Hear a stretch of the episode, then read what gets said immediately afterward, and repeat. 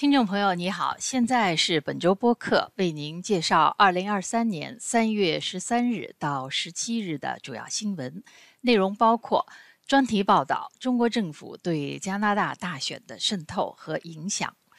杨紫琼成为第一个获奥斯卡最佳女主角奖的亚裔演员；德国大众汽车将在加拿大建电池厂。加拿大总理特鲁多任命前总督约翰斯顿为特别报告员，调查外国干预大选活动。加拿大不再要求来自中国大陆和港澳的旅客出示新冠病毒阴性证明。波兰将在未来几天向乌克兰运送米格二十九战机。习近平下周访问莫斯科，与普京会谈。下面请听新闻的详细内容。几个月来，中国政府对加拿大大选可能的渗透和影响引起了极大关注。本周，我们开辟了加拿大大选与中国渗透专题栏目。这一周里，我们报道的主要内容包括：魁北克省媒体报道，被怀疑作为中国警务站的华人服务中心曾为某些候选人拉票。这两家蒙特利尔地区的华人服务中心曾经在2021年市选和2022年省选中为某几名候选人拉票。加拿大皇家骑警此前因怀疑他们是中国警务站，已经开始进行调查。新的民意调查显示，尽管大多数加拿大人希望联邦政府就过去两次联邦大选中的外国干预和渗透问题进行独立调查，但他们仍然认为加拿大的选举制度是安全的。加拿大的外国影响力登记制度是否会变成现代版排华法？加拿大参议员胡元豹说：“他担心加拿大政府正在考虑建立的外国影响力登记制度会变成一种现代版排华法。”这个说法受到一些人头税平反活动人士的反驳。加拿大政府上星期已开始就外国影响力登记制度的建立进行公开咨询。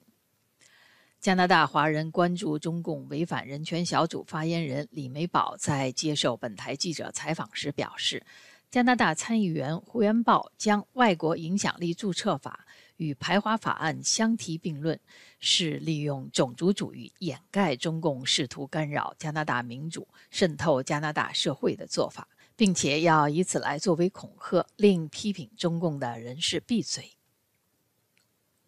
在被怀疑受中国影响的选区，许多保守党支持者2021年大选没有投票。国民邮报报道说，在大多伦多和大温哥华地区几个被怀疑受到中国影响的选区，2021年大选中都出现了一个同样的现象：保守党候选人获得的选票大大减少，但是他们的对手所获选票却没有出现同等幅度的增加。这意味着许多保守党支持者并没有改换阵营，他们只是不去投票。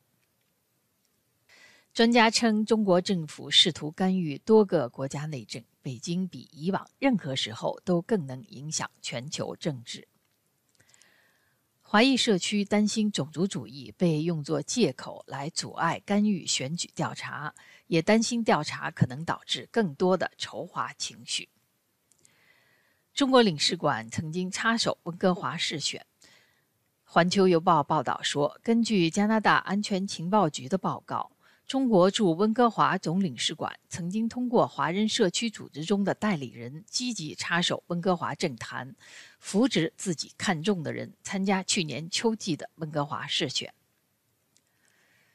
温哥华市长沈关健谴责《环球邮报》的一篇报道是影射。该报道称，加拿大安全情报局发现中国温哥华领事馆曾干预去年温哥华市选。CSIS 的报告没有明确指出候选人是谁，但《环球邮报》的报道提及了沈关键，他是在2022年11月当选为温哥华市长的。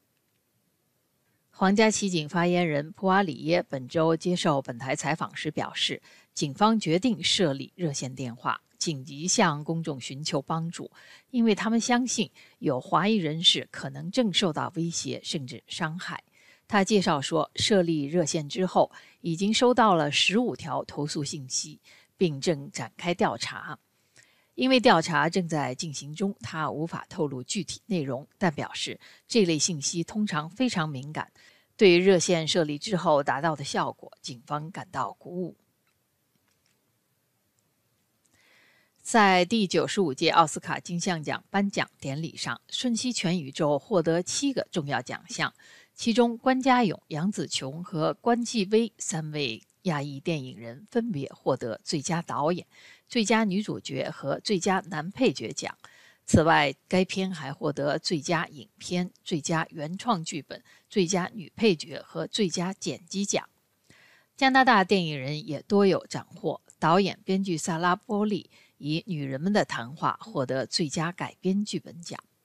演员弗雷泽以《鲸鱼》获得最佳男主角奖，导演丹尼尔·罗赫以《纳瓦尔尼》获得最佳纪录长片奖，《鲸鱼》的化妆师莫罗特与两名伙伴共同获得最佳化妆与发型设计奖。德国大众汽车旗下的电池公司将在安大略省圣托马斯市建一个电池厂，这将是大众在北美的第一家电池厂，预计将在2027年投产。圣托马斯市长普莱斯顿说，当地已经开始做相关准备。汽车配件制造商协会主席沃尔普说，新工厂将创造2500多个直接的工作岗位。如果加上相关服务和供应行业，可能会有七千五百多个就业机会。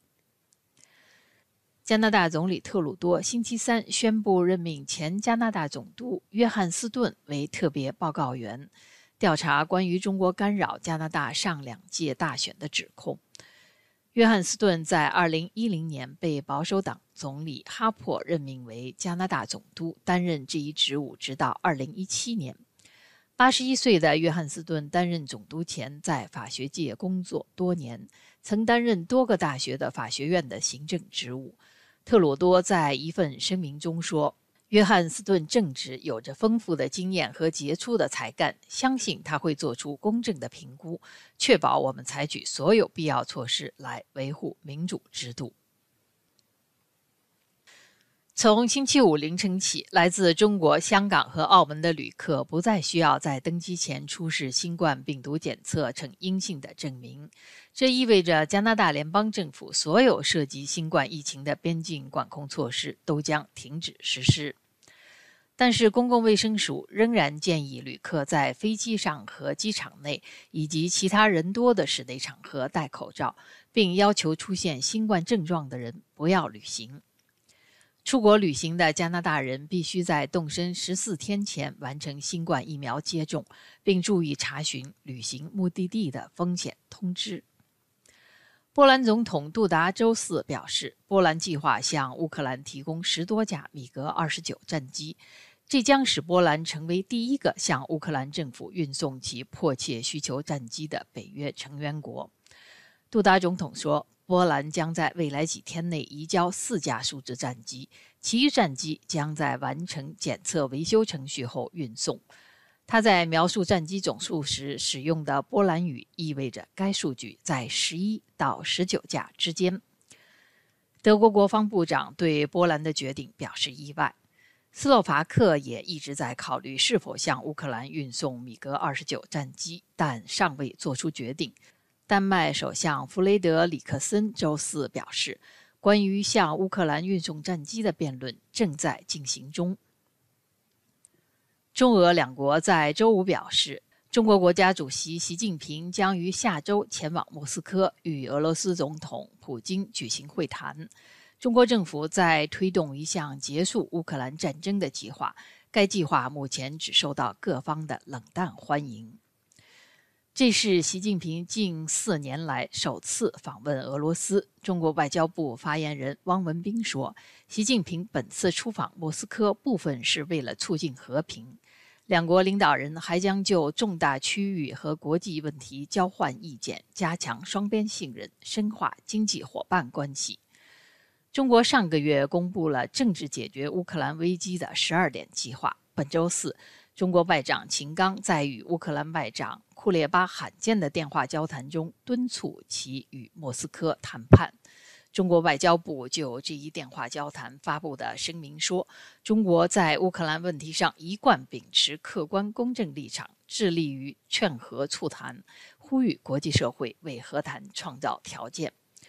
乌克兰外长库列巴之后在推特上说：“他和秦刚讨论了领土完整原则的重要性。”